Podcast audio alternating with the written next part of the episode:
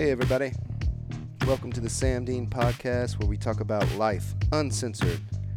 This episode of our show is brought to you by Van Zant Coffee, the best tasting coffee you can get.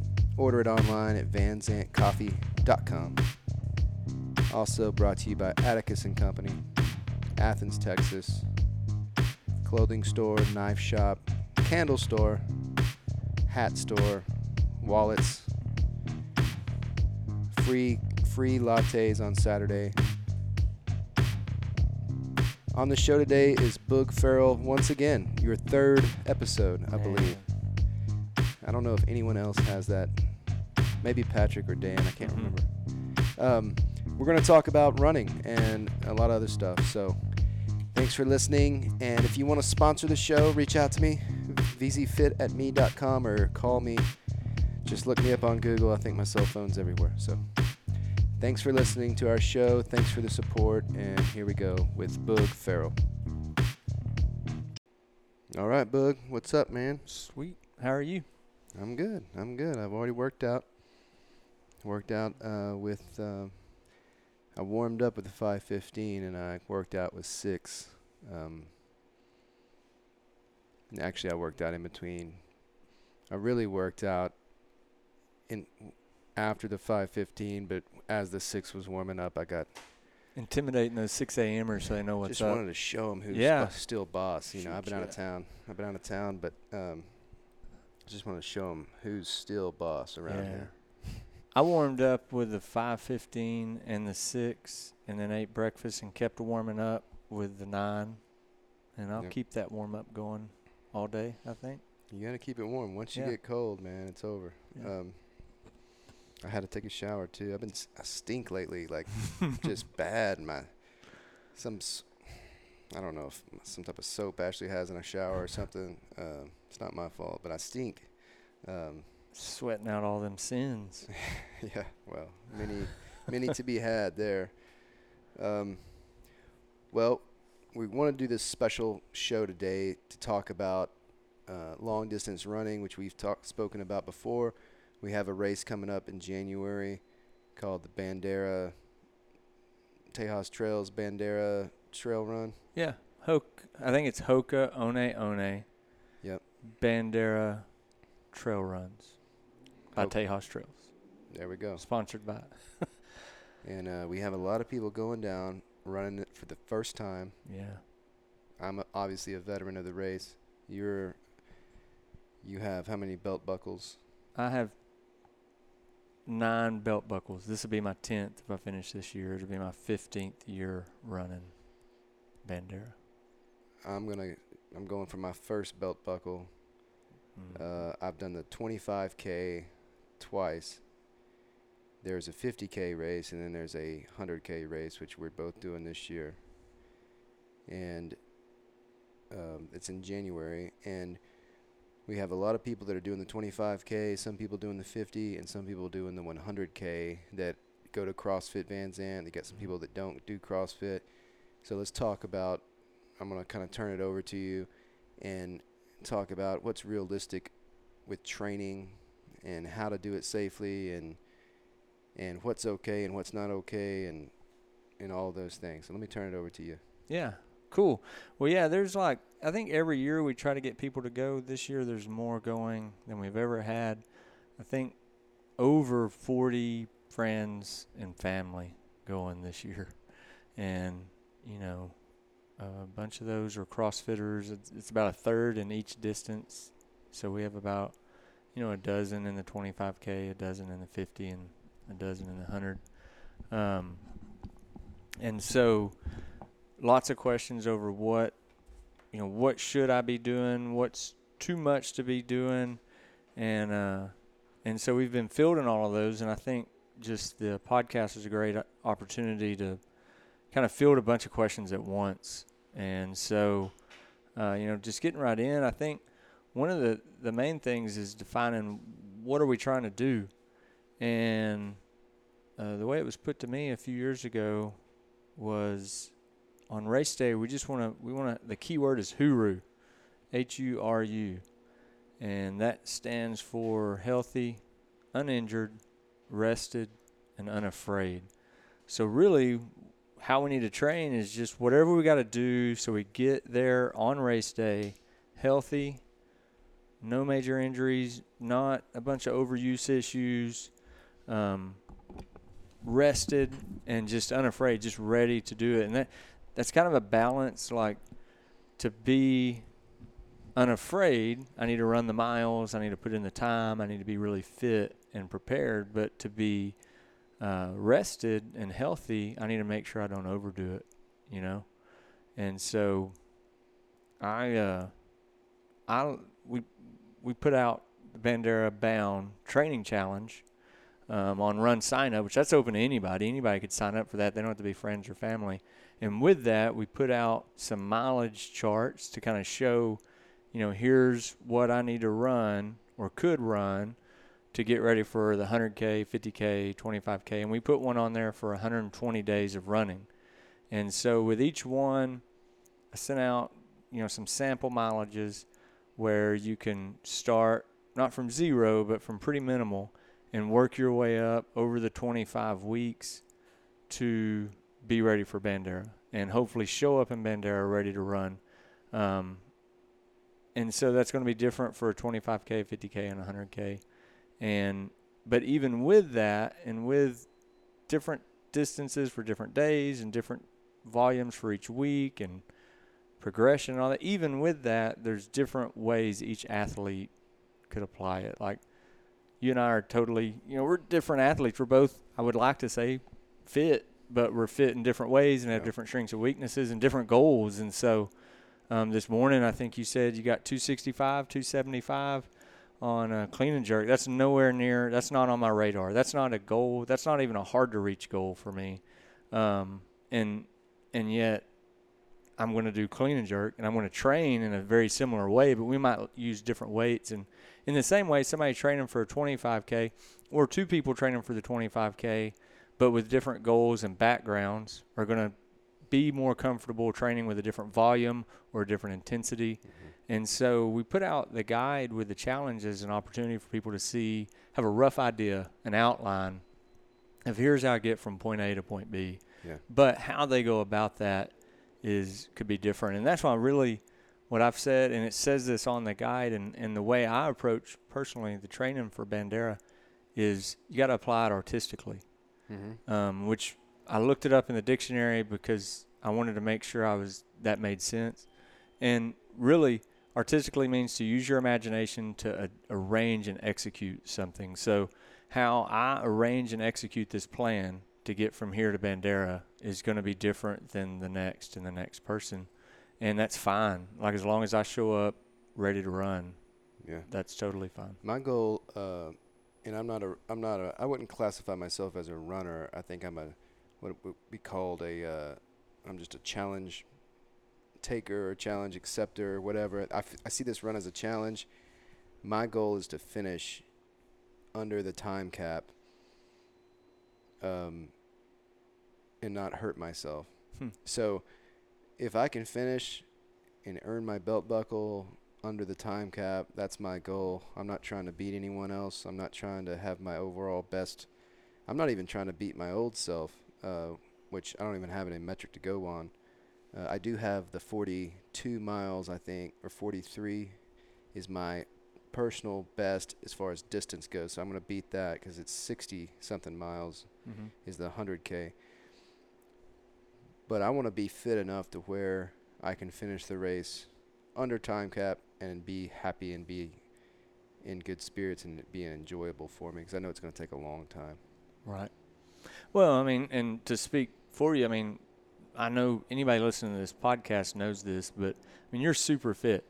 Um, I think in my thinking of the super fit people I know that are preparing for this race right now, um, to me, and this may be beneficial for people listening, there's a spectrum. And on the left side, I think of a Jason Hoffman who's super fit, super dedicated, but is also a methodical preparer. So, Jason, if he's out there and he has this plan, he's one of these guys that's going to follow that plan to a Mhm. T. Um, now, Jason's also a very experienced ultra runner. He's going to pay attention to his body. He's going to be really on top of injuries and things like that. But for the most part, he's going to try to follow that plan, and he wants to be absolutely prepared. And Jason's going to probably feel most comfortable when he has most information and most adherence to that plan. Yeah, he's very data driven. Yeah, he's data driven. He's got the whoop. He knows his he knew his heart rate last night when he woke up in the middle of the night and knew whether he had clearance to go back to sleep or not. I mean, he's on top of that stuff. Then Sam, you like when I think of Sam, you're like the other end of the spectrum. You're super fit still, super on like n- body smart. Know your body. You know your injuries better than anybody. You may ignore them sometime because you're also the most mentally tough person I've ever uh, trained or ran with.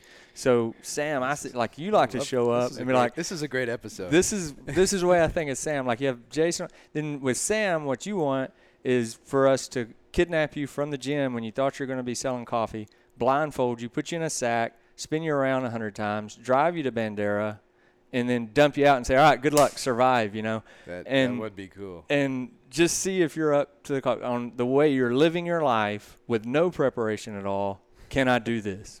Yes. And I, th- both of those are awesome. Yeah. Um, I think the peace of mind and the predictability of following the plan and preparing is awesome. I think the the wildness of the experience of just showing up and let's see what happens, and the the confidence that it builds in you of every time you face that test, passing it is awesome. I feel like I fall somewhere in the middle of those. I like to prepare. Um, but I also I want to be able to walk out the door right now. And if Sam said, "All right, let's run to Canton," if you said that, I want to be able to go. I want to feel like I can do that. And so that's where I think the artistic application of these plans it gives us room to prepare in our own way. If you want to be uber methodical, it's there. Use it. If you, you know, if and and to use Jason as an example, because of what goes on with his career this time of the year, he's backing off of cross training or CrossFit hmm and really more focused on running. Whereas you're going to be CrossFitting six days a week, Yes. and so your running schedule and the time you have available is going to look different than Jason and different than me. Yeah. And I have one kid, Right. George, who's seven, who's, you know, we we're busy.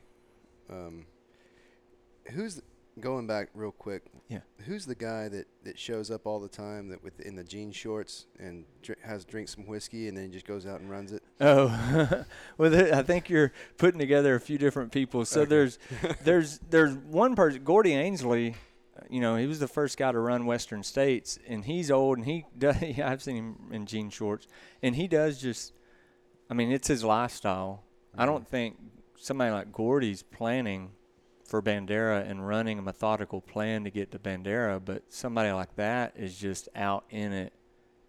It's it's what he eats, sleeps, and breathes, and so it's it's just a normal part of his life. Yeah. And then there are guys that are. Uh, I met a guy at Hell's Hills several years ago. I mean, the guy's sleeping in his truck and drinking whiskey till he, you know, burns it down the night before, and then still smells like whiskey when he's running the next morning, and may have a rough first ten miles, but then is going to crush it at the end, and it's just leaving people behind who had perfect running plans. I like to talk to people on the race, as as they pass me, or as I pass them. Check in with them. hmm I think that's good sportsmanship out there. Yeah. Good- Who was Good uh, community. Z- Larry the Zen guy from West The- the Virginia? Zen of running. yeah. Yeah, I bought his book. Yeah. Uh, he ended up passing me, Yeah. beating me. Um, he was about 65, 70 years old, but he had it figured out. He wrote a book about it, you know, and he was he's light years ahead of me on just mental preparedness. Um, your first time. So if I'm going down there for the first time to run a 25k, first of all, I'm scared to death because everybody's telling me, oh, there's mountains, there's rattlesnakes, uh, but it's in January, so the snake's probably not a factor. Uh, but I've never done a trail run before, and I've never ran that far before. So what should I expect my first time? Yeah, I think that's a great question. I think I think of this it really is first timer no matter the distance. It's like a David and Goliath type encounter like we're not running a flat track. Like this Mhm. course is tough. You're running the 25k. It's one of the toughest 25ks in Texas. It is super gnarly. It's not big mountains. Like you just got back from Colorado. It's not. You're not going over any 14 14,000 foot peaks. But some of the greatest runners in the world that I've seen race it have talked about just how unexpectedly rocky it is. It is relentlessly rocky. It's going to be testing your feet, trying to stump toes, break ankles, throw you down from the minute you toe the starting line to the finish. Your feet are going to be completely beat up. I've seen people finish with where they had to self like bandage their hand from falling on sharp rocks and cutting it wide open. We've seen lots of bloody people. Everything like the website says, you know, stings or cuts or bruises or attacks you. It is super steep. There's really technical sections, and it's it could be seven degrees, Mhm. or it could be. I've seen it in the 80s. You know, it's rough, it, and there's like 500 foot peaks, yeah. There's but they feel like 14ers. They Yeah. do when you go up them. So you told me a long time ago, dude, just walk, walk Yeah. uphill. What are some tips? All right, you're telling me Oh. the first time you say, Sam, you walk uphill, and you told me not to take long giant steps. Yeah. So, um, you think of it like riding a bike. So, going up the hills, to to speak to that, I think of if you're on a bike and you're in that low gear where you're pedaling pretty quick, but you're not covering a lot of ground. And really, what you want to think of in general, if we're running efficient and we're trying to run distance, that's the way we're going to pedal all day. The cadence, how fast I'm pedaling, is going to stay the same all day. So if I'm on a flat, I'm going to be moving a little bit quicker, quick light steps. I'm moving good. If I'm going up, those steps are still going to be the same speed. It's just a shorter stride length, and it's like we're going. And if you're going up the bleachers instead of skipping steps, you're hitting every step, and you just want to be really efficient and light, so that you're not putting, you're not having to really super engage the glutes and do like deep squat, deep lunges on every step. Mm-hmm. And then when we're going down, we're going to have a wider stance, and we're going to try to keep our our hips are going to be a little bit lower. We're going to be keep our weight kind of over our heels, but that way we have a quick light descent instead of just trying to take long, slow, ponderous steps down, which where every step you're putting more weight and more force into the ankle or the knees and everything supporting you. So basically, just quick and light on your feet. And uh, really, the difference, one of the big differences between road running and trail running is just you got to watch your feet. You got to watch your steps. You got to pick up your feet. You know, on a road, it's flat. You're not having to worry about catching things, but you have to really think about stepping like when same way when you're pedaling a bike that one foot is cycling over the other foot it's not just shuffling next to it and on a trail you really got to you you got to pick up your feet and be cycling those feet high enough to clear the rocks and things that You you have to dance, or, dance along dance. the trail. It's like Prince. You just have to. I mean, be- really more like James Brown, like Yes, it step in a hot tub. Um, and as far as the there's rest area, there's rest stops out there. Yeah, How many are they? Ever seven miles? they're going to be about every five miles, and I don't have the mileage chart in front of me. It changes a little bit every year, but for everybody, it will be about every five miles. And those are going to be fully stocked, supported aid stations where folks have food and, and water, usually some sort sort of sports electrolyte drink, um, different types of food. You're going to have sweet food, salty food. Sometimes they'll have hot food. Definitely, if you're running the 100K and 50K distance, you'll get into some hot food and soups. If it's cold, there'll be soups and usually quesadillas, PB&Js, fruit, soda, um, things of that nature. And and so that's you know that's another thing. Talking about first timers, this is so. I, I guess I, would like to talk about that and kind of bring in how to apply the the running plan with it. So here here's the deal. If let's say you're a Sam Dean and you're CrossFitting six days a week and you don't have you know half hour to an hour every day to add on to your already hour of working out to try to get these mileages done, do your CrossFit. You have the long run. It's the long runs aren't scheduled. You know, you don't have to do a long run every weekend. If you just did every other weekend, in the progression that we've laid out, which is about a mile to two mile increase per week, is the way it's calculated until we get about 10 weeks out from the race. And then we're going to get kind of steady on those long runs and just focus on getting better at the long run. those long runs, if we just do those, it gives us an opportunity to figure out what do I like to eat, what gear do I like to use. Um, the things that I like if I'm doing an hour or two hour run are going to be a little bit different than if I'm doing a four or six hour run. So if I'm doing, if I go out to Tyler State Park, I'm doing a 15 mile run. After about 10 miles, I might grab a granola and some water and I'll be good. I'm not going to drink any electrolyte drinks. I'm not going to need any real food. But if we're going four or six hours, like when we do the box to box, we're doing a 50K, we're going to be trying to fuel pretty consistently throughout the race or throughout the run because we're going to need that energy that we're storing up now later. And you don't really figure out how that works with your body until you go those distances. You don't want to wait till race day and you've only done CrossFit or you've only done short runs and then show up and not know out of the plethora th- the plethora of things that Tejas Trails is gracious to provide what works for you. For instance, for me, for years I could handle lots of sugar, so I would use the goos or I would use the sports drinks that they have up there, PB and J's, all that stuff would be fine. And every once in a while I would turn my stomach, and I didn't know why, but thankfully because of CrossFit, I've learned like no sugar. And so for me, I have to avoid sugar altogether. I have a few light sugary things I carry with a little bit of caffeine in them that I take just as I go. But generally, from the aid stations, I'm only going to get salty food or protein, like a potato soup, um, maybe a little bit of fruit, but very little sugar and no sports drink. I only drink water or black coffee or unsweet tea or a beer, but I'm not going to drink a sports drink because if I drink six ounces of a really good sports drink, it's going to turn my stomach. I would not figure that out without running long runs or races. So Yeah. is as a beginner, if you're looking at a running plan, you're like, I can't do all. I'm I'm doing CrossFit. CrossFit's great. It's going to get you super fit. Spend a little bit of time on the long run and figure out and try it out. Take some Gatorade if you think you want to try that, or just take water and and some low sugar, you know, granola bars or something. See if that works. Take a take a uh, ham sandwich Yeah. and some water and Whataburger. See if that works for your long run and yeah. figure If- it out now. So a 5K to me is the same time allotment as a CrossFit workout. Yeah. So that does takes no preparation as far as food for me. But if I'm going over a 5K, in, in this case 25K, I'm going to stop, you know, so aid stations are roughly every 5K or 5 miles, which is a little longer than a 5K. I have to stop and get sustenance because I sweat so much Mm-hmm. if I don't stop at every one and eat something salty or eat something, I'm gonna cramp, Right. and that's no fun.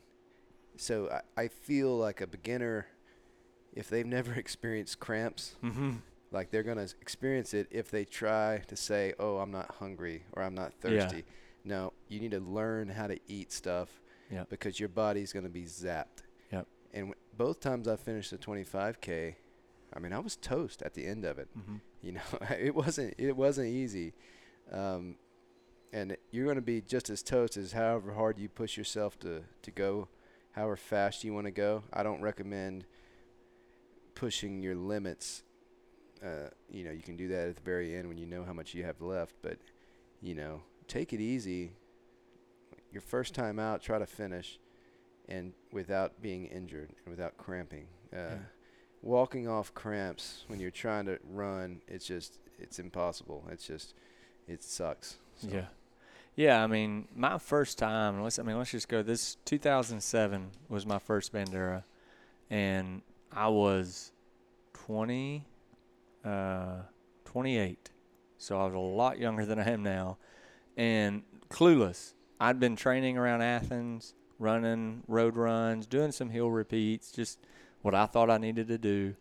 And uh, I could run eight minute miles running down the road and so I had on shorter runs, and so I'd looked on the web page, and I could see that the guy that had won it the two previous years had, in the 25k, had ran eight minute miles. I'm like, well, hell, I can run eight minute miles. So Mhm. um, I ran one trail run, training run before Bandera, and I ran it at Tyler State Park, and had to did one lap, which is about nine and a quarter miles. Had to stop three or four times to stretch out my quads because they were seizing up on me. Mm-hmm. You know, and that was literally the Saturday before the race, and still no no warning signs are going off for me. I was clueless. I didn't know, and uh, we get out there race day. It's January.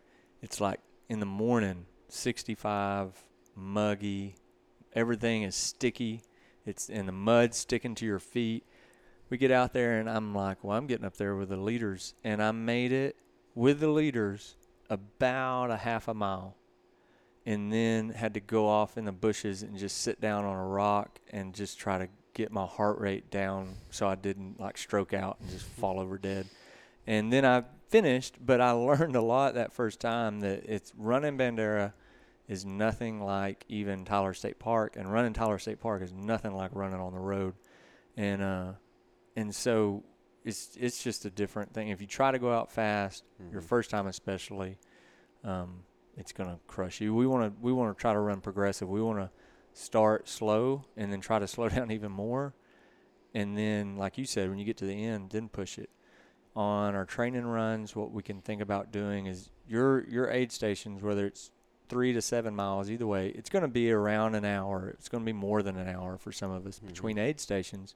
So while I'm training, I can think, okay, if I'm doing a run that goes longer than an hour, then I need to plan on taking some food at that hour, you know, and just go ahead and get used to, okay, if I'm, I'm doing a two hour run today at the halfway point, I'm going to get some food and try it out Mhm. and see how it goes. Turns your stomach, great. You'd better learn that, rather learn that now. and than you can then. you can go out and back and get food and then go out and back again or Yeah. you can like like you and I do sometimes stash a cooler Mhm. Somewhere behind a tree on the route and that way it you know you kind of you're happy to get to that point and you take a little break and you have some cold something to eat and something to drink Yeah. um you whenever you've raced you, you usually bring a foam roller Mm-hmm. and what what why do you use a foam roller I mean I know why but tell us why you use a foam roller at your aid stations So that's a relatively new thing, the last three years, and honestly since CrossFit. So before I was doing CrossFit, I never did that, but I just by chance came across a picture of myself. Uh, did I show you this? Of running Bandera in 2013 before I started CrossFit, and uh, it is a really good testimony of why you should do CrossFit and not just running. I mean, I look really. When I they- didn't. I thought I was healthy. oh but- this is I thought this was Adam Levine yeah. this- no, that's that's me with who no is that no lifting. Um, who am I talking to? That's Sophie. I'm talking to. no you're No. I mean it just doesn't look like you No, that's not. It's very skinny very skinny. Uh, wasn't doing really any Olympic lifting at all, and no pull-ups or anything like that. And so I felt fast, and I was pretty fast then. probably doing some curls though maybe, yeah. Biceps poking working on that working on that bit. gun show.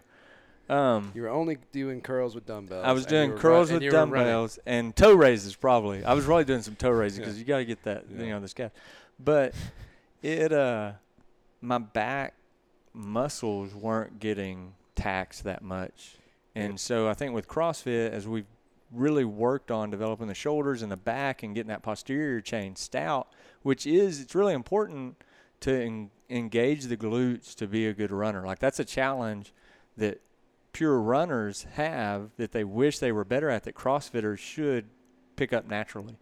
You know, but then because of that, those back muscles back there being more developed, I feel like I get I have some tightness left over from a week of doing pull ups or Yeah. cleans or whatever. And so as that starts to build up and it's a six hour drive down there. Yep. And so some of that tension, if you haven't worked it out by the time you get on the race course, it might come back to haunt you. If you have a foam roller, or you can just lay down flat on the ground and kind of let your back kind of work itself out. Um, one thing, and that the general point there is that this isn't a 5K. It's not a 100 meter dash. So there's things that could come up that might seem scary in the moment, and then if you were just running a 100 meter dash, would crush. You know, your race is over. If your ankle is a little tight when you come out of the blocks, you're done. But in these longer runs, what you do is just figure out what the problem is, address it, and move on. Um, and so with a foam roller, you can work out stuff at the aid station. Same way, if you start having trouble with your stomach and it's turned, quit eating. Try to get some soda, maybe some salty crackers. Try to get it turned so that it's it's manageable again, and then move forward. Um, it's not, you know, these problems are inevitable, and they're not going to end your race. It's just going to give you another problem to solve. And that's that's what the foam roller's for. Um,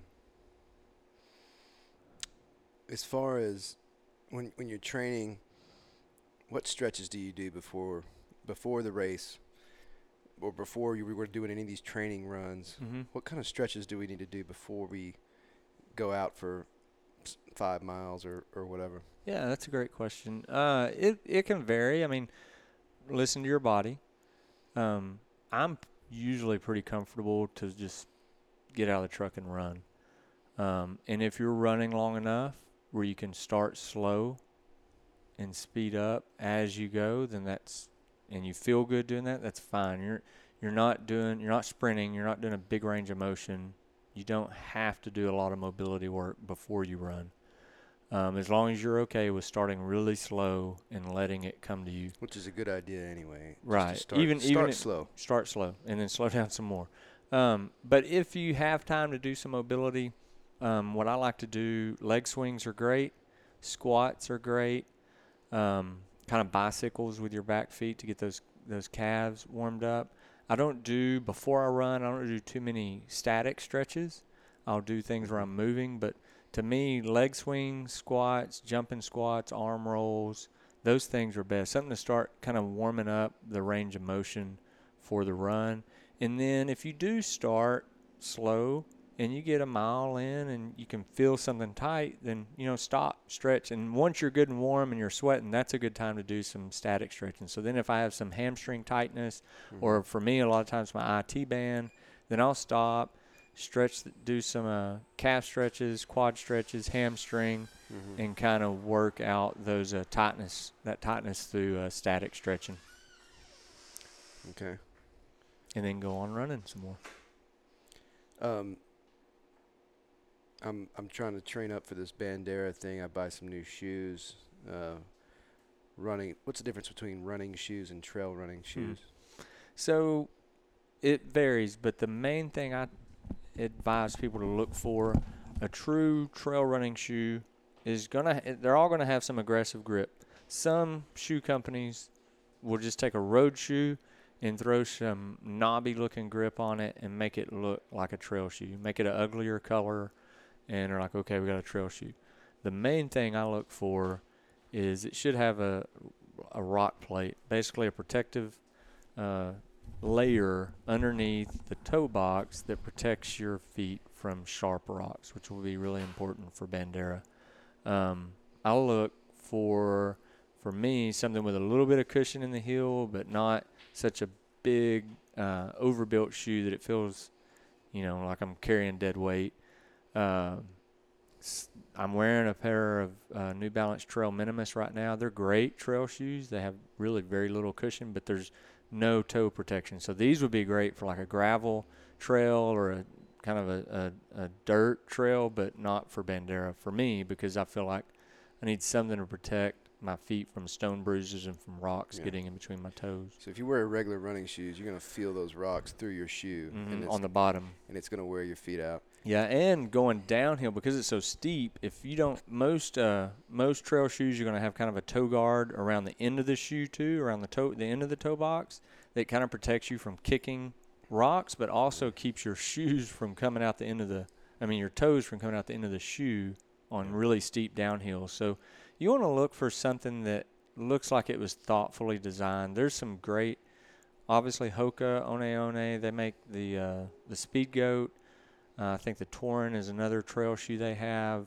Um, I've ran Salomon, uh, Speed Cross have really good shoe. The Mission, I think they call it something else now, but Salomon has a great selection of trail shoes. Altra is a, a really good trail shoe maker. Uh, the Nike uh, Pegasus Trail that you've ran, you've been really happy with it. Those are my go-to. But every everybody has a shoe, and everybody has four different models of trail shoes. It's just whatever one works for you. Mhm. I I recommend something as important as this, like try a couple of different ones. And when you get your shoe and you go out and train on it, if you start out on the first mile and something's uncomfortable, the first mile, Mhm. you've got some problems. Yeah. You have some real problems coming in the future. Um, you need to stop and relace. You need to figure out your sock situation. What's your sock situation, by the way, Bug? Because if you if your socks are important too, because if if your feet are wet, if they're getting super wet, and you have a hot spot early, that could turn into be disastrous. Yeah. Uh, Yeah. Uh, yeah, I'm picky about that kind of stuff, and yet I'm not in a way. So, it one thing to avoid is Gore-Tex. So you will see if you're shopping trail shoes, lots of makers will offer a Gore-Tex version. This is Texas. You, we're not running in snow unless we Yeah. have snow apocalypse. But even then, the key in Texas is breathability. mhm. So you're going to want a shoe that you know your feet are going to get wet. If they don't get wet from actual water, they're going to get wet from your sweat. Mhm. So you want a shoe that's going to breathe and dry out as, as as good as it can. Same way with a sock. Like I like a thinner sock most of the time. So if you and I went for a run, we got done with this podcast. I'd be wearing. I have some. Uh, what are they're actually made by Gold Toe now. They're a power sock. They're cheap sock, but Gold toe has been a power sock for a long No, time. but they the key thing is I started wearing these socks before they were bought by Gold Toe, and they have Cool Max. So Cool Max just really breathes well, and they're cheap, and I go through a bunch of them. Um, but I want something thin that's going to breathe well for hot summer short runs. If I'm running at Bandera, and there's lots of little pebbles and there's lots of dust, especially if it's and if it's even if it's wet, you're going to pick up more. So even though it'd be less dusty, you're going to be picking up more pebbles. And I'm wearing a shoe, like we said earlier, that's really breathable. A lot of that stuff's going to make its way into the shoe if I'm not wearing gaiters, which is a whole nother subject altogether. So on long races, I like to wear a thicker sock. Feetures, um, I think their Feetures Elite makes a really good sock. Um, uh, 2XU is a sock maker, compression sock maker I've worn. Something that basically allows me to forget about my feet. And that's what I like to do on the really long races and runs. I don't want to think about my feet. Um, for me, I never, blisters are never an issue. Shoe fit is never an issue. So, blisters also everybody listening your conditioning and your training up to this moment up to the January race getting your feet conditioned for distance running is something you need to do prior you don't bug doesn't get blisters because his feet are conditioned for running um, and his sh- he knows his gear his shoes are he's used to those shoes etc if uh, if you've never gone that far, you may be run the risk of having some type of blister. In the event of a of a blister on the trail, what are we doing? okay. This is something I have zero experience because I've never gotten a blister on the trail. I've gotten one hot spot Mm-hmm. in one Bandera one year, and I took those socks off and just replaced them with a dry sock Mm-hmm. that I was more comfortable with, and that and I, that problem went away. Um, but you at the aid stations, they're going to have blister kits, Mm-hmm. and so the best thing if you don't have first aid stuff with you, the best thing is, and that's just another side note about the aid stations, especially the a Tejas Trails event, is going to be stocked with experienced ultra runners that have seen this sort of thing before, that know probably have probably experienced that problem before, know what they need to do to help you get it fixed. But then it is a race, so they're going to help you get it fixed. But they're going to get you on down the trail because it's not it's not an old folks home. We're not going there to stay. We're going there to get fixed and move on down the road. But usually, to treat a blister, you just you don't want to usually pop it, but you want to get something over it. Uh, they'll have some trail toes, which is a, a kind of like a goo that you can put on there, and then put some bandage over it, and then get your your shoe back on, and maybe get dry socks if you're running the 100k. And if you're running the 50k and care to take them out, you could have a drop bag, or you may have a crew member. And if you're coming up with a grab bag of things that you want your crew to have, besides the foam roller, I would have them have an extra pair of socks and probably an extra pair of shoes. A couple years ago at Bandera, I switched shoes uh, at the 50k mark because I was feeling like I was having a fracture on my fifth metatarsal from my old shoes, so I switched to a new shoe, and it saved my race. I mean, my race got 100% better because I switched to the Speed Goats. Um, that's one thing you can do. Another thing that you need to do when we're, we're talking about shoe types is look if you wear Pegasus, Nike Pegasus, which is a great classic road running shoe, and Nikes fit you well, and every pair of Nikes you get is like it's money, then you should probably try to get a Nike trail shoe. Like that's Mhm. that's the direct, the route you should go. Even if it's not a trail shoe, but it feels really good on trail runs, go for it. I mean, this whole thing once again is to get you to the starting line ready to rock and roll. And it doesn't have to fit any predetermined map. So if those shoes work for you, I would stick with them. If they're a good fit, like you said, first mile you run in them, everything still feels good. That's what you can go with. And usually it's a good, it's a safe bet that if if Nikes have always fit you well, that the Nike Trail shoe is going to be the one Mhm. for you to go in. Now, if the shoe that you're used to, or you have no brand loyalty and nothing that you're you're stuck with, Political. you know. Yeah, you don't have any pol- pol- yeah, pol- I didn't- yeah. no politics in running, just like there's no crying in baseball. Um, then there are some shoes that are built similar. So, for instance, Salomon is a pretty narrow shoe. It's going to feel more like an Asic or a New Balance regular width, whereas a Brooks is a wider shoe and even have wider options. And to me, a Brooks is going to be a wider toe box and is going to feel more like a Keen or an Altra. Altra is going to be a barefoot neutral type shoe. It's going to feel like a barefoot shoe, almost like walking around in flip flops, as far as how wide the shoe, the shoe, the toe box is. So, depending on how your feet feel with other shoes, you can find a shoe that shouldn't rub blisters. Mhm. But even with a shoe that shouldn't, it could.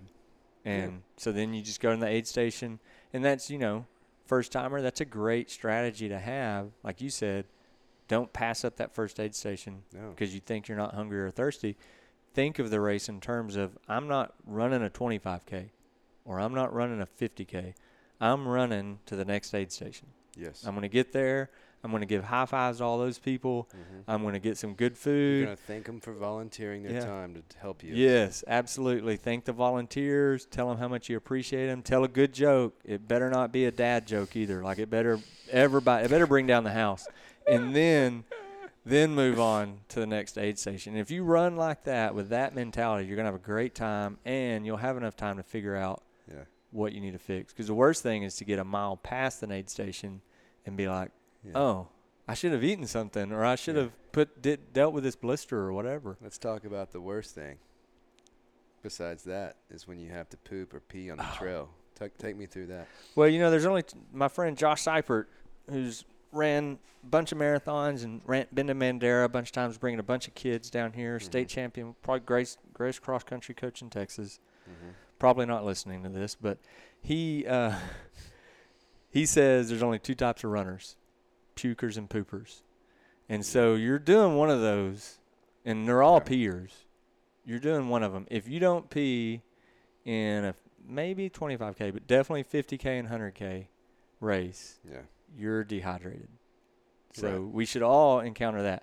If it goes beyond that, the best thing I hear to do is to bring an extra mechanics glove Yeah. and and just have that. It's something you should. Hopefully, none of y'all. There's going to be porta potties. There's some gravity toilets at Bandera specifically. There's porta potties and gravity toilets at different aid stations. Most of them have an opportunity to use the facilities. If you don't, then I would have to defer once again to a Boy Scout. I've never had to deal with that. I've always made it to an outhouse. Okay. Well, let me. So give you can an speak to that. So I, that was me that used the mechanic glove uh, during the Spartan Ultra that we ran in Yeah. the Glen Rose. Uh, it was it was better than leaves, okay? And it it a mechanic's glove is it's not as good as toilet paper. So what we need, uh, and we're gonna have you you need to have a vest, a Salomon. I, I have a Salomon vest. It has two water bottles on it that are refillable. So when I hit that aid station, I drink while I'm there, and I leave there with one full of uh, sports drink, uh, the Nuun or, or whatever they have that has salt in it, and the uh, and the other one is water. And I make sure I have that uh, when I leave. But uh, I have in a plastic Ziploc bag, I have some toilet paper, that you know if it hits me and it ma- and I'm nauseous because I have to poop, I'm gonna go out in the woods and, and get it done. And I'm not gonna be a Jason Hoffman. I'm not gonna get lost. I'll make sure I get get back. Jason Hoffman got lost at Bandera one time. I think. Not pooping. Who know? Well, he doesn't. We he don't know. We don't know if he was pooping or not. But I, you know, he's suspect. Anyway, you want to have a little toilet paper uh, if you need it. Now, etiquette. Dig a cat hole with your foot. Dig a hole. Hang on to a branch and squat deep. Okay, squat so deep that you're not going to poop in your shoe. Okay, or your leg. But dig a hole. Poop if you use toilet paper, hopefully you have some, put it in there with it, and then cover it up well. Nobody wants to be walking around Bandera and run into your poop, and you don't want to litter, so it needs to be it needs to be buried. So just do your best. If you have to poop, don't you know? Don't worry about that second place finish that you were gonna probably not finish anyway. But just we Take should care of yourself. take care of yourself. Take care of the uh, the, the park that we're going to Yeah. be in. Don't don't just the worst.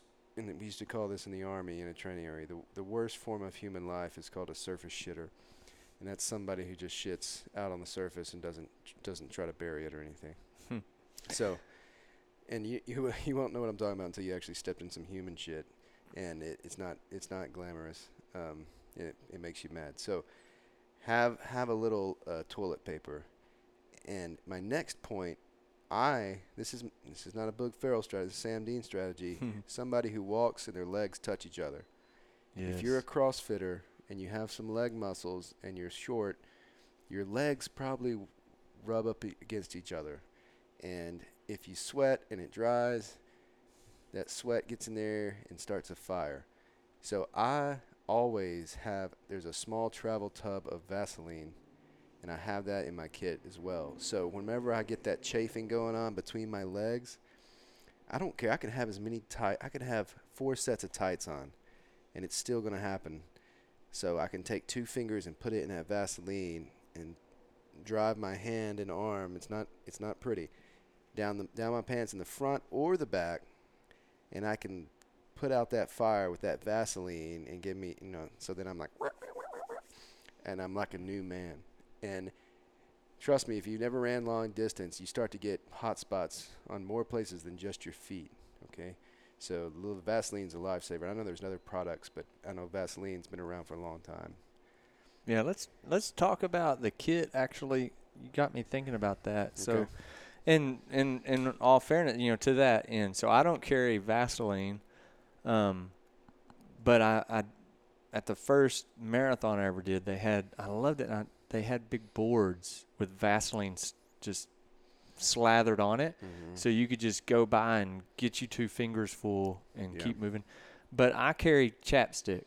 Um, I should probably be sponsored by Chap. This chapstick, should sponsor this episode. Um, it's not the black one. It's the blue one, the blue and black one. It's not cherry flavored. It's moisturizer and it's SPF 15, and I use that obviously for chapped lips, but for chapped anything. And uh, so probably don't ever borrow don't my borrow chapstick. I have a way of getting off the layer that has touched my leg and before I touch my face with it again. But I use it for sunblock on my nose. I use it for chafing. Um, it works really good. And there's other products, like you said, but there's not a lot of products I'd want to carry with me. And so there's some basic things that every runner should have with them on course. The very first thing is a water bottle because it's a cupless race. They're not going to have uh, you know, Brookshire's water bottles for you to grab at these aid stations and take with you. They're going to have big five gallon jugs, and you've got to have something, to, a vessel to put it in. So you could have a hydration pack. Um, you could have a water bottle. You could just have a Brookshire's water bottle that you've dumped out, and now you're filling up with their water. That's totally fine, and they fit good in the bottle holders in most vests. Um, but you definitely need to have something to put it in. If you're running a 100K and it's cold, you might want to have a collapsible cup for soup if you want to take that with you after you leave the aid station. For hot food, they will have styrofoam cups or paper cups, but they will not let you leave the aid station with it. And while we're talking about that, one of my biggest pet peeves, besides somebody crapping on top of the ground surface. or, you know, people that just piss right there on the trail, and like you couldn't go like five foot off the trail and do that. Um, is uh, is litter like fine? You want to eat Snickers bars all day or goo packs or whatever? That's fine. Just make sure you pack out what you pack in. somebody's going to pick that up. Yeah, somebody's going. It's going to end up being me. I'm going to be stuffing it in my shorts and carrying it for 60 miles. And instead, you just keep your trash with you, and I'll take care of my trash. But if you do see it, hey, that's another good opportunity to be a good human. If you see lit, somebody else's litter, don't think it's somebody else's job. It's your job. Pick it up. It's your park. Um, this is a this is a state It's your natural state. area. Yeah, it's our It's it's, Texas. Texas. and this is a state natural area. This all belongs to us. So let's you know take good care of it. Um, but off that soapbox, you know, a, some sort of water bottle. Beyond that, it could vary depending on the conditions and depending on how long you're running. If I'm running the 25k, a water bottle may be all I have. Um, but beyond that, if if you want to be a little more prepared, like Sam said, I always have a Ziploc. I'll have a pack, and it's either going to be like a small pack or a bigger, you know, like backpack pack. And I'm going to have a Ziploc bag, and I'm usually going to have wet wipes in there because they're good not only for bathroom emergencies, but also when you sweat enough and you deal with enough food all day because you're kind of eating and drinking all day, your hands and your face kind of get it just gets crusty and nasty, and so it's nice to freshen up and have some wet wipes with you, um, Alcohol free. alcohol free. Alcohol free wet wipes. Yeah, and uh, you want to have those not like the sanitizer ones, but the ones the dude wipes are great. I like those. They have mint flavored. Don't eat them, but that's Mm. what they taste like. Um, wet wipes would be a good idea. Basic first aid and just the form of like if you have a pack and you could put some band aids or like a KT tape would be something really good to have with you. Something where you could deal with a blister if you weren't if you weren't at an aid station at the time. If you're running the 100k race, definitely going to need a headlight. Mhm. I would want to have a backup headlight and definitely have backup batteries. Um, if you don't have room or the carrying capacity or care to mess with an extra light, at least have extra batteries. And usually you can uh, bungee those together with like a rubber band or something to keep them from from getting into places they're not supposed to. Uh, extra batteries, extra food. If you have food that you like that you know works for you, and you want to carry a little bit of that, so you're not wholly dependent on the aid station, that's not a bad idea. Um, you could have some of that. With it being in January, Yep. and it could be from 65 in the morning to 5 in the morning. Uh, it's not a bad idea to have an extra layer, and it doesn't have to be anything elaborate. You might just have like a really thin layered shell, or maybe we start in a long sleeve long sleeve shirt, and then shuck that and go down to a two or a short sleeve shirt during the day, but keep that long sleeve shirt with you. Mhm. You know, basic change of layer, basic Once you start sweating, take it off. yeah, yeah. Basically, the rule of thumb on that too is what should I wear, Sam? I'm a first time runner. Um, what should I wear? How much is too much? I've seen people start Bandera with a t-shirt, long sleeve shirt, and a rain jacket over that, and long pants. I think that's crazy. Um, but basically, my rule of thumb is if you can stand it while standing, you're good. Which means if you're getting ready to start the race, if you can stand there, not comfortable, but you can you can physically do it, then that's probably what you want to run in. Because as soon as you get moving, your body temperature is going to get up. Um, but the reason it's good to have that extra layer, and I've had this, I've walked the last 20 miles of Bandera one year. Sam's first year, your first year of running uh, Bandera, I walked the last 20 miles. And if you've been moving faster and your body temperature's up, and then you slow down, that body temperature drops. You might need an extra layer to put on to kind of keep from going, getting hypothermic and everything. I like to bring a pair of mechanics gloves for Yeah, f- for pooping. Yep. But mainly to keep my hands when my hands, my fingers get cold. yeah, Um, and you know, and they're easy to just stash away if you don't if you don't want them anymore. I seem to wear those for everything. Uh, music on the trail. Uh, if you have an iPhone or an iPod or or uh, hell, I don't even know if they make an iPod anymore, but Hmm. iPhone. This is something I learned at Bandera. If you stream music, you're not going to be able to listen to any of the music you stream. Only Mhm. the music that's downloaded to your phone. yeah, So get your playlist, but make sure it's downloaded to your phone. yes, And then, you know, you can listen to your headphones or whatever, but you know, it's not going to last the whole time. They're going to run out of batteries. I like to just play my music out of my phone out loud, hmm which people like to come listen to my jams, and you know they can go to hell if they don't like them. But most people are very complimentary. They like to hear that out on the trail for a little while. And you know, I, I kind of DJ, you know, a little bit. What do you want to hear, you know? And because one year I ran and I didn't download anything, but I had some stuff downloaded. Some of it was good, but most of it was uh, Kidz Bop, like George's kids Kidz Bop songs, which was ter- terrible. And you know, like when you try to change a song on an iPhone and you're sweating on it, and it's y- the buttons don't work anymore. so you know, somebody would come by and I was looking, listening to Kidz Bop, and uh, it was embarrassing, and probably lost some cred. And anyway, I, yeah. download the songs. download the song. Same way, like I, I like to use ROMWOD to do my mobility routine, and if you want to use those in Bandera, you probably better download it. Now, speaking of Uber preparers, my nephew Tate Taylor's running Bandera 100K this year, and I think he's already been down there twice, and he was saying he had pretty good cell reception out there, but it's spotty at best. Mm-hmm. Um, and so that's like Sam saying, download whatever you think you're going to need. Anything that you think you might need once you're on the trail or out there, you need to prepare ahead of time. Um, even even if it's something you could grab at a store, there's stores in Bandera, but Bandera the town is about a 40 minute drive from where we're starting the race. Mhm. So you want to have everything with you, especially if you're staying out there. And you know, one of the cool things about trail running is community. You may forget something. I had a guy show up one year um, at an aid station, same time I did, and it's starting to get dark. And they asked him, "Would you have your headlight?" And he he just looked at him and said, "I thought y'all were going to give me one of those." and so he didn't have one. Luckily, I had an extra one and extra batteries, and so we hooked him up. And he no, I had extra batteries. Somebody else had an extra light, and between the two of us, we hooked him up. And he had what he needed. Somebody saved my race one year by having a water bottle because mine quit working, and they loaned me theirs, and and I've had it ever since. Um, so the community thing is awesome. Like you stole it. Yeah. Well, I haven't seen him again. The uh, the community thing is awesome, but prepare as well as you can. And uh, there was something I thought of, but I when you when you're listening to music, this is one of my strategies. Oh, yeah. music. Back to music, the most Yeah. important thing. Yeah. Get lost in the song. And like Book said, run to the next aid station. Don't run the whole race.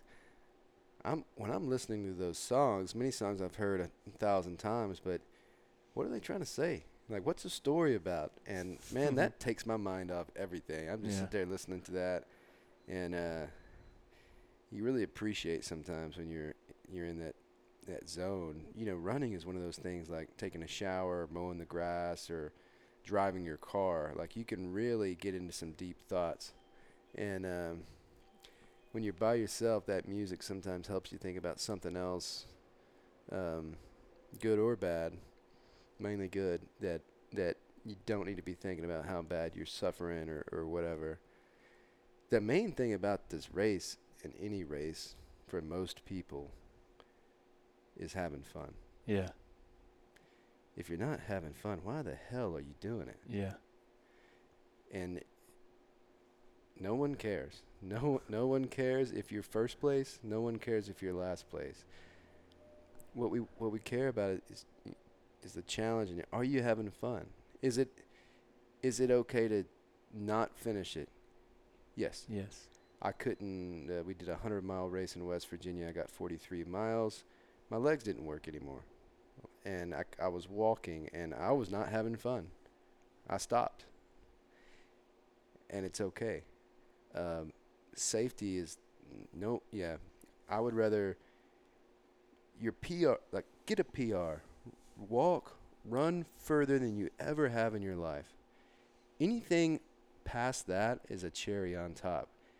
And if you if you PR, if you say say you've the furthest you've ever ran was a 5K, 3.1 miles. If you run 3.2 miles down in Bandera and decide that's enough, good. That's enough for this year. Next year you can run 3.3, th- maybe finish the race. Who knows? But everybody comes from a different spot. Whether you're you got you're the guy that goes out there every year and wins first place, you're the beginner, everybody starts just like CrossFit in a different spot. So don't compare yourself to anyone else. And your preparation is only going to help is only going to help you, but make sure your preparation doesn't harm you. You're not doing too much leading up to this, or you'll never make it to the start line. So um, these have all been good points. What else do we have on your on your notes? On my notes, yeah. Well, real quick on the music and safety, kind of Mhm. coming to coalesce in there. I think thing to remember too is just if you have headphones in, um, have it where you can hear it. Either have one end cranked way up, or have two in but down enough where you can hear people communicating. Yes. Um, you know, one of the trail etiquette things is if I'm coming up behind you on the trail and I'm moving at a faster pace, I might say something like on your left or on your right. Usually it's on your left. And so then if you're coming up behind me and I hear on my on your left, then I'm going to move over and let you go on and do your thing. That's just part of it. But if you have music cranked up too loud and you're too lost into what they were thinking when they wrote it and you can't hear the on your left, then you might be standing there. And then I'm going to say it louder and louder, and, la- and then I'm going to throw rocks at you or something before you get out of my way. Uh, some of this trail is single track, and it's and it's really technical, and they can't get around you unless you make way. Um, but I, if you're running with Sam Dean, you don't need a podcast. He'll just sing the whole time, and it's awesome and epic. And uh, and me, I just use my internal iPad Yeah. or internal iPhone because I never know what it's going to play, and uh, it's always exciting. Mainly Um, Moulin Rouge. A lot of times Moulin Rouge, yeah. Sometimes Jerry Jeff, uh, sometimes Oh, George good. Jones. You know, We got into Jerry um, Jeff one night. I ain't here for a long time. I'm just here for a good time. Um, George Strait. I mean King George. But uh, yeah, Well, do whatever it takes, and everybody's different. Just like on that spectrum earlier about Mhm. preparation, uh, you have some people that want to be totally in it and are tuned into their body and are like paying attention to every bit. You have some people that want to space out completely and just not. For me, I, I kind of bounce back and forth. I like to know what's going on. I like to think about the adventure and what I'm doing. Sam's been with me. Where I, I might say 15 million times in one. You know, this is a great route. This is a great place mm-hmm. because I I'm in wonder of what I'm seeing. Part of the reason I love trail running is I just love going and seeing places. And so on the race, I'll try to focus less on what my body is feeling as far as miserable and all that, and really focus on what I'm seeing and just the epic country. Hill Country State Natural Area is gorgeous. It's a 5,000 acre ranch back from the birth of Texas that has some old structures, and I'm into ranching type stuff. And so seeing those old uh, corrals and old barns and feed troughs and just the epic vistas that you only get in the Texas Hill Country, um, I really just try to take all in. So whatever it takes to get you through it. That's another reason to do the long runs is to figure out: Are you a music person? Are you a scenery? You know, what is your deal? What's going to work for you to help you get done? Um, on the notes, I mean, just like you just mentioned, Sam, just we don't want to overdo it. So there's going to be some people that can log a thousand miles between now and Bandera. They're going to be doing, you know, if they're doing the 100K, 30 mile long runs like every other week, and they're going to feel great doing that. Their wife and their life and their job and their other training, everything's just going to just be some big, beautiful rainbow of happiness, and that's awesome. Some of us, once we add just a couple miles extra a day, it's going to stress us out and and create imbalance that we don't want. So, main thing is do what you got to do to get there. If you can run all the miles, great. If you can't run all the miles, try to run all the days. You know, one of the main things I've felt over the years when I feel like I've undertrained hasn't been necessarily that I haven't ran enough volume. You know, running 100K races, as long as I can run 20 miles on a training run, I feel good. Like, that's fine. I don't need to run a 50 mile training run to be ready for a 60 mile race. Um, but I have felt before like I just don't feel like an everyday runner. Like I don't like to lace up for a race and it feel foreign or it feel different. Like I have to somehow get ready. I should already be ready. And so if you could just run a little bit every day. This week I have an injury kind of going on with my knee that I'm managing, so I'm running a mile a day, and I'm in no hurry at all. So one thing is you could reduce the miles. You could definitely reduce the pace. Right now, if you're if you're on the trajectory that we're using, pace should not factor in at all. You should be going however slow you have to go when you're running for it to feel good and easy and effortless. Um, so you could reduce the mileage. You could definitely reduce the effort. We want to go with completely effortless right now, even if that means walking or a mixture of walking and running. That's totally fine. But then if you're doing some serious cross training, like if you're doing CrossFit four to six days a week, then you probably most people probably don't have time to run five six days a week. So back off on those days. Run on the days that make sense to you and that work with your life. And I would err on doing less right now. Do less than what you think you can do. And if it all works and you feel like doing more, then add some more. But start with less. And if you're going to hold on to one thing, just hold on to the long run. And those aren't every week. The long runs are stationed throughout there. So basically, right now, if you're doing the 100K, I can't remember the mileages for the other distances, but there's a long run distance from 5 to 14 miles, I think, depending on what distance Mhm. you're racing. You should feel comfortable to do that run if you did it this weekend. Not to be great at it, but just to finish it. And then you don't run anymore. In two weeks, you decide to do another long run. You look at what that, and like, okay, now I'm supposed to do a 16 mile. Okay, let's see if that feels. That's your. That's kind of your benchmark to use CrossFit terminology. That's your benchmark to let you know where you are. And you don't have to panic if you do. You go out to run 16 and you only get 14 in, and it wasn't great. And you're like, okay, I guess I need to do something a little different, you know. And it may not even be more running. It may be better sleep, better eating, better recovery.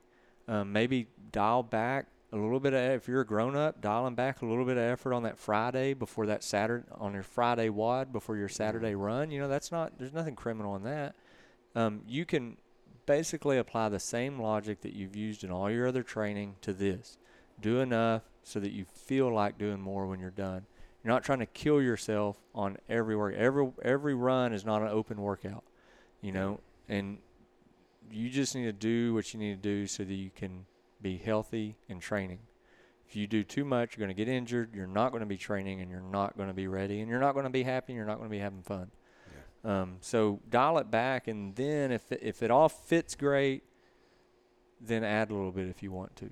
But you don't have to run six days a week and do CrossFit six days a week and do mobilities. You know, you can't do all these things all the time. I mean, it's just it's a lot.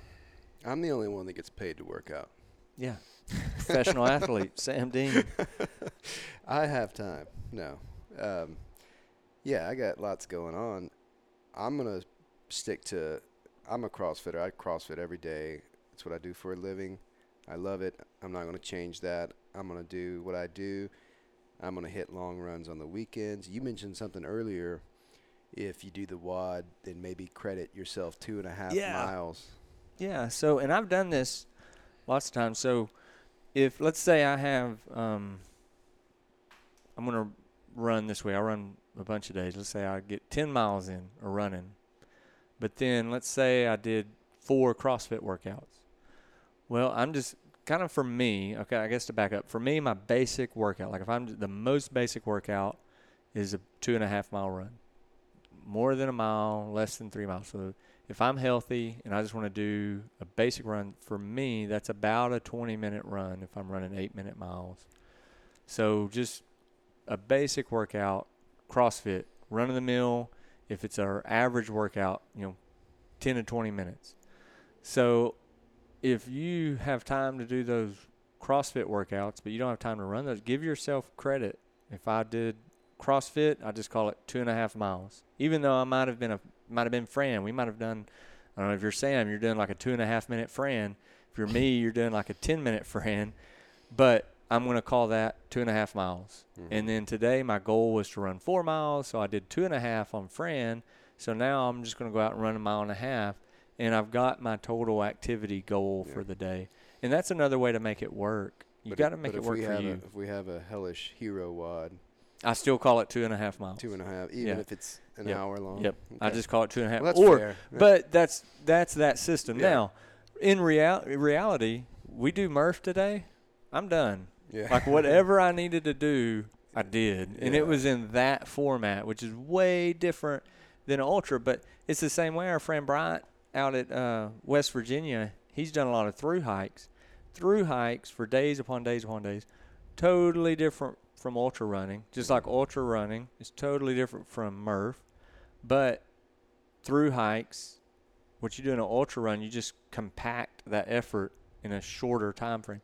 You're going to be absolutely miserable in Murph if you go full on and perform one of those type of CrossFit workouts for that amount of time. You're going to find there's going to be that moment where you find that dark side. If you do Fran right, like you do it, you're going to find that dark side Oh yeah. and get in that pain cave. It's the same thing you're doing when you run Bandera. It's just over a different time period. So anything, another way, you could scrap all the running plans, everything I've said about mileage progression and all of that. One of my methodologies for preparing for Bandera is just what can I do to make myself miserable? What can I do to beat myself up? Because Bandera is going to beat you up. It's going to test you and it's going to hurt you. So anything you can do to beat yourself up and make yourself tougher and make your body ready is getting ready for Bandera. And so Getting stung by wasp. getting stung by wasps, weed eating in 105 degree temperature, like you know, walking to work, um, whatever you got to do to get you there. And really, at the end of the day, we're real people. I'm going to be a good husband and a good dad and a good friend. And if I do that, all the rest of it's going to take care of itself. The challenge, the things like this Bandera Bound Training Challenge, CrossFit, benchmarks, PRs, all that stuff's great. But what it is is just reminders of who I am and what I'm trying to do. As long as I'm taking care of the people in my life and I live by the values that I have, I'm going to get some runs in. I'm going to get some training in. Everything's going to be okay. And I would err on that side. I would rather get to CrossFit, or sorry, get to Bandera, Mm-hmm. a little undertrained, with a really happy family. One of the feelings I remember coming back from my first 100K and to a miserable house because all I'd been doing was training. Yeah. And I crushed it. And I had what? A medal, a buckle, At which is great, At but what cost? yeah, at what cost? And I remember another time where I was a little more undertrained. I remember I got four nights in a row of eight hours of sleep. I was undertrained, but I was really well rested. And my girls, when I came back, had made this great big banner that showed me like running across Bandera because they didn't get to go with me that year, and they were so happy to see me. And like that's that's a win. And I still got the buckle, but I had people that were happy that this was a part of my life instead of people that resent my training because I've been loving my running more than I'm loving them. Yeah. And so I think we just don't need to get too worked up about we need to be doing it, do the work, however it fits in your life, and prepare however it fits in your life, but keep things in perspective. Don't let this is a really epic race. It's really awesome. It's really cool that we have 40 something people going, and it's going to be awesome. And it is David versus Goliath, but keep it in its place and just as they would say in Uganda, Mpola Mpola, just a little bit at a time. We're going to get there. Um, the only other thing about all that that I would be remiss if I didn't mention is that I am running more right now than I've ever ran before. And I have discovered that my body responds well to running. So I like running a lot of volume. And I'm really lucky in that I do have a family that puts up with me doing it. And I don't get paid to work out, but a lot of days I have time for both workouts. Mm-hmm. So I'm probably going to put in most of this volume and do most of my other training, but I've got since 2000 so you know 15 years of figuring out what works for me. I've been running Bandera for 15 years and I've figured out this works for me Mm-hmm. and I'm going to do a whole bunch of it and I love it. That's different than I'm a first timer and this is what the plan says, so I better do it or else. That's Mhm. not the situation we want anybody in. We want everybody to just have fun and and do life and the rest of this will take care of itself. It's a weekend. We're going to Bandera, Texas, cowboy cowboy capital of the world. Yeah. Arkey Blues. Arkey Silver Dollar Saloon, Mhm. Arkey Blues, the same place. It's got down the stairs, down a flight of stairs, like Robert Earl Keen said in Feeling Good Again. He talks about this bar. You walk in there, and there's a there's a bandstand or a stage on the right. There's a, a dance floor, Big fireplace. big fireplace. They've got Lone Star in the bottle there. They've got a Dolly Parton Yes. uh, pinball machine, and Hank Williams carved his name in the wood of the bar. You got to go there. We're going to be going there and uh, just to check it out and have a couple beers. And then across the street is the OST, Old Spanish Trail Cafe, and chicken fried steaks are to be had uh, if you if you like those. Yeah. So I'm excited. And um, what else, Boog? you know, don't sweat it or apply apply artistically. Um, I think we'll probably have some more of these between now and then, just to cover more uh, any questions you have about training, but especially things like what are Yeah. things I should have. I think some of the things Sam you brought up as far as what we should carry with us for first timers. So many things I take for granted Yeah. that I don't even think about because it's just in my kit. I just grab and go. Um, that we could probably unpack. So if if any of the listeners have any questions hmm um, to help them prepare. I mean, shoot them at Yeah. Sam. Let us know, and we'll try to cover it on here sometime between now and then. And we're gonna be going for runs and stuff. I prefer to run with somebody else, especially when we're training. So if you want to run with me, or Boog, or Rachel, or Ashley, or any of these nice, pe- let's get together. Let's get Yeah. together and go for a run with one or two other people. The conversation's cool. Just run comfortable where you can still talk. You know, like that's when you're when we're talking about starting slow. You need to be able to talk. yeah, You know, like let's just go, let's chit chat and let's let's go jog some. You know, that's that's pretty much what it is on these trail runs. It's it's a jog, and we hit a hill. We're gonna walk up it, yeah, buddy. and uh, that makes it a little more fun to me. Um, anyway, I think. I mean, it's so funny. I'm laughing thinking about. If you're not having fun, you're doing it wrong. yeah, You know, yeah, just like yeah. we've always said up here. I mean, if if this is too much, like if if you're if you're not having fun, you're doing it wrong. What's the distance this weekend on the on the hundred k? Can we see what that is? Yeah, let me look. I think we're supposed to be for the hundred k. We're doing. Um, I think we're supposed to be doing fifty k. I mean, uh, I'm out. I'm driving. not 14, 14 miles. I mean, and that's the thing I'm kind of struggling with too. Just full disclosure is uh, I'm training. My first race is in the first week of November, and it's a hundred miles. So Yeah. my mileage should be a little different than everybody's mileage that's training for Bandera because I've got to ramp up to 100 miles um, in the next couple months. So we And got we got. I need to do 14 miles this weekend. 15. It looks like we're on 15 this weekend. 15. All right. So And if you're the 50k, it's uh, so I need to run from the from the I need to run from this gym to my house yeah, this weekend. yeah, So no no big deal. no bigs. So anyway, thanks for listening, guys. Uh, I'm sorry if you're not a runner and you listen to this one, but hope you got some good insights. We'll do another one. Uh, hit us up for anything. Keep uh, doing CrossFit, etc. And uh, we'll see you later. Thank you, Boog. Thanks, Sam.